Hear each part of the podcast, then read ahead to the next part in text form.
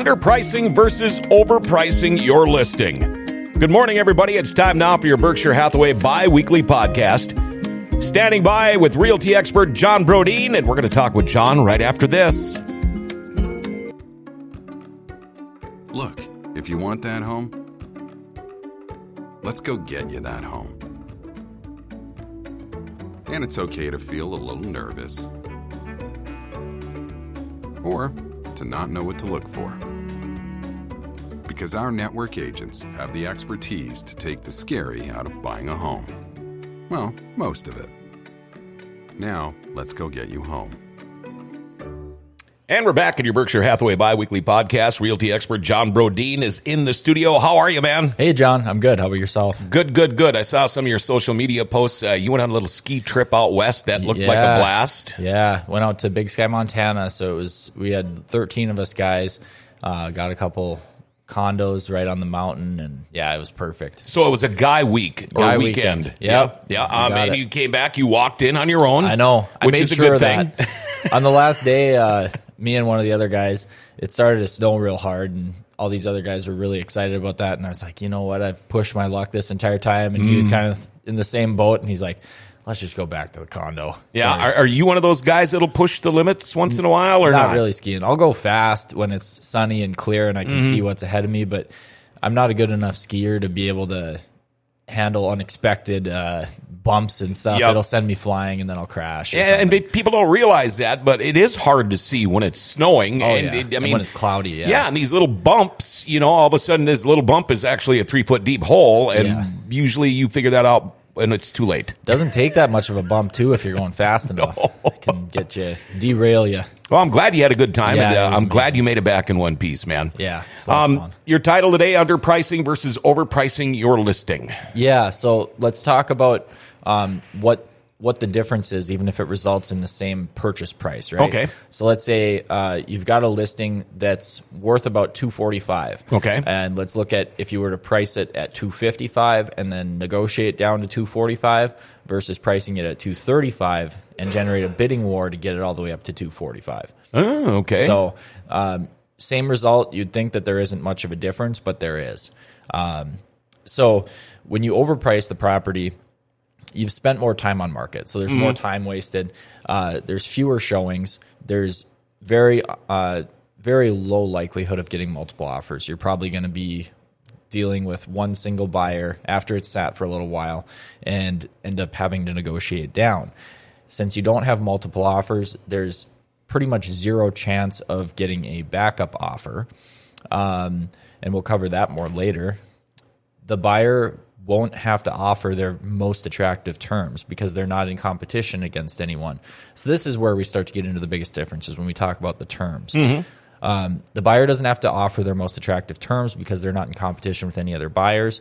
So they're trying to get things to work in their favor, and they have leverage to be able to do that since they're not in competition.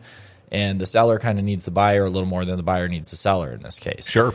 So, um, like I said, very little leverage. You don't have as much leverage in the inspection process in that negotiation, and you don't have as much leverage in the appraisal process and the appraisal negotiation.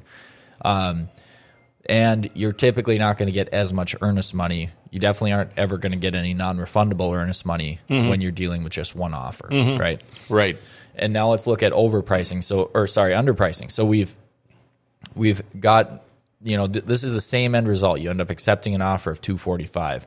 Just two different ways of getting there. One takes a little longer. The other option, you know, when you're talking about underpricing, is you're very and you're very likely to get multiple offers because people can see that this house is this is a great deal with where this house is listed. Um, it's attractive and it's priced very fairly, um, you know, a little bit below market value. So this is going to generate like a feeding frenzy of activity. Sure. You're um, you're very li- you're you're likely going to get bid up well over the asking price. So we already know that We've, we're accepting ten grand over the asking price. When we overpriced it, we're accepting ten grand below the asking price. Both situations we're arriving at the same end uh, purchase price. Right. But the buyers are going to come in with the most attractive possible terms to try to win the deal. Oh, okay. So yeah. they're all trying to They're offering their strongest price and they're offering the most attractive possible terms that they can offer based on their financial situation. So, um, and the seller has all the leverage to dictate the terms that they want. So they can get the closing date that they want. If they want to do like a little seller um, lease back, they could negotiate that. They can get everything that they want. Um, you have the best chance of getting appraisal gap coverage. So when a buyer is trying to make their offer super attractive, they want to ensure the seller that we're going to close, you're going to get your money, nothing's going to go wrong. One of the days, one of the ways that they're going to do this is by offering appraisal gap coverage by saying we'll pay five thousand dollars over appraised value not to exceed our purchase price Okay. or 10,000 or they might say no matter what it appraises at we're still going to give you your purchase price they're going to have to have cash to be able to do that so it's only the most financially stable buyers that are going to be able to do that so you're going to kind of have your pick of who's the strongest buyer Okay. now, when you, you talk about overpricing, um, I mean, you guys, uh, you're called a realty expert for a reason. Now, I would imagine, now correct me if I'm wrong, John, but uh, somebody says, this is what I want for this house. I would imagine if they're overpriced, uh, the majority of the time you would say, you're asking too much, or how does that work? Because you just said what can happen. Um, from listening to you, it, it almost sounds like, well, let's underprice it by 10 grand because we're going to get that anyway. But usually if it's overpriced, that's not your call, is it? if i'm the listing agent i typically won't take a listing that's overpriced Okay. So if if they want to overprice it by a wide margin, um, you know, we're probably not the best fit to work together. Mm-hmm. Either they're not really very serious about selling and they really don't want to sell; they just maybe want to test the waters, Test the waters, sure. um, or they're just completely unrealistic and maybe they try it with a different agent at their price and find they find an agent who is willing to put it up at that price. It doesn't sell, and then they maybe call me back and they're like, "Hey, John, now we're actually ready to sell." Um, yeah, you should have listened to me earlier. yeah, I'm not going to say that, but well, yeah, no, I'll but- think it. Right, right. now, uh, I would think now if you have got an attractive piece of property, Yeah. uh, say they're looking at, at- I'll just throw a number out there, two hundred and fifty thousand. Mm-hmm. You know. There's going to be a bidding war on this. Do you just say okay 250 or do you start at 240 hoping maybe you'll get up to 260 or 270 or you, you got to kind of play that by ear or how does that work? depends on what the seller wants to accomplish. Mm-hmm. Yeah. And it's also going to depend where the comps are at because in a rising market, the comps like on this example where maybe market value, current market value is 245, maybe the comps only indicate 240. Okay. So there's a pretty high chance of a low appraisal. That's where it's almost better to get a bidding war because then you have more likelihood of getting that appraisal gap coverage if you're worried about the appraisal. If you think if the comps only indicate 240 and you listed at 255, even if you get, you know, 250 or 245, you're still going to be uh, the biggest risk is going to be that that appraisal comes in at 240 where the comps indicate and the you know the appraiser uh, is only really able to go off of the comps the past sales. And those past sales from six months or a year ago you know when the market's rising fast there's a little bit of a lag there. And then the other thing too is home inspection. Like we said when you overprice a property and you're just dealing with one buyer and you've negotiated down much higher likelihood of getting beat up on that home inspection.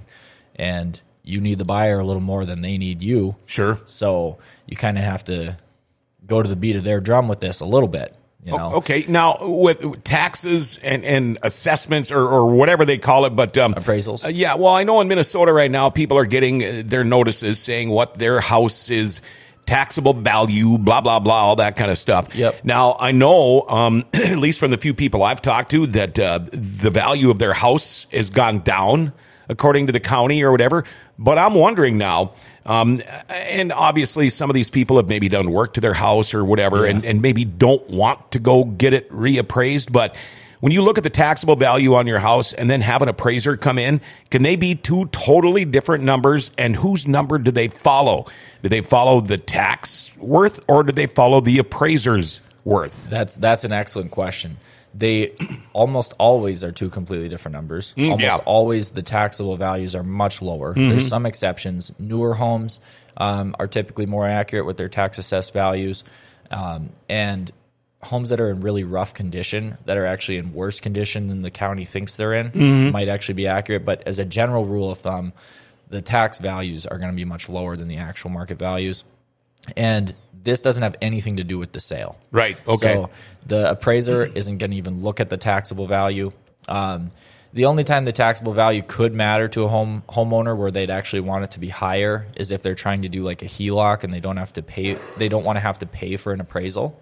Um, sometimes the bank will go off of a uh, a tax value if it's much much higher than what they owe on the property, and that way the owner can save some money by not having to shell out seven hundred bucks for an appraisal. Right, and, and and sure, your your taxable value, like you say, normally comes in lower what the house is worth, but uh, that's probably a good thing because that's what Yes. you're paying taxes on. That's what you want. Right, right, and you know, okay, uh, that, so yeah, don't if you have a low taxable value, this isn't going to hurt your appraisal at all. The appraiser's not even going to look at it. It's just kind of it's a well-known fact in Mm-hmm. the real estate industry that they're lower. So, and yeah, uh, appraisals are a big thing in a rising market though. And then like we were talking about with the home inspection, when you've got multiple offers, you have a much higher chance of the buyer not doing a home inspection to try to make their offer more attractive. to try to get it. Yep. Yep. So that's one less thing where you can get beat up on negotiations and lose money.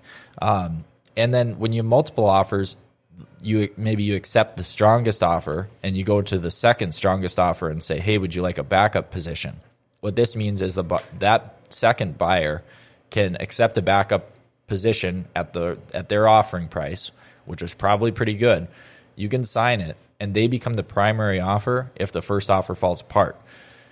Why is this attractive to you as a seller? Well, this means that when the home inspection happens, and if that first buyer is thinking about backing out, you know you've got a second one signed. Mm-hmm. And you also are going to let that first one know that you've got a second one signed.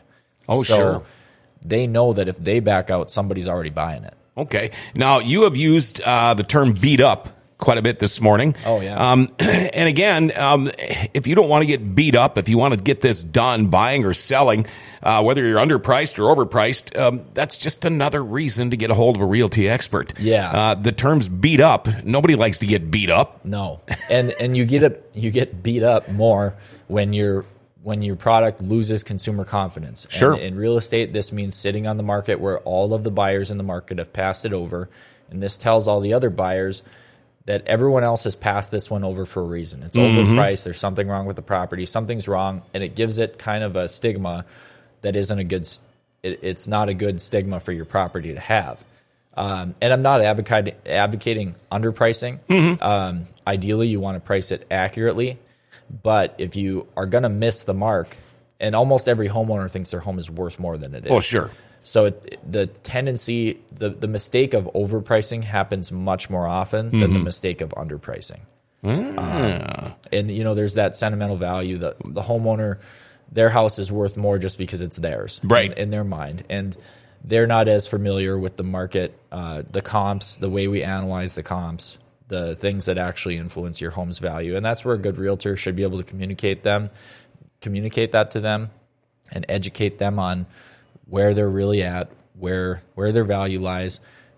You don't, you know, if you do everything right, you're not missing the mark. Just because you got a bidding war doesn't mean you missed the mark either. It could just be a circumstance of market conditions. Sure. Um, but missing the mark a little bit low and getting a bidding war is a much better outcome for your seller because of all these things we mentioned, especially being able to dictate the terms, getting the most attractive terms, and being able to pick the strongest buyer. You don't have those options if you negotiate downwards and you get uh, and you've missed the mark high on your price. Gotcha. Anything more you want to add? No, no. All right. Uh, you're going to be back in on Friday. Yes, I'll be back in on Friday. Okay. If somebody wants to get a hold of realty expert John Brodeen, how do they do that? Uh, my cell phone number is 701 213 5428.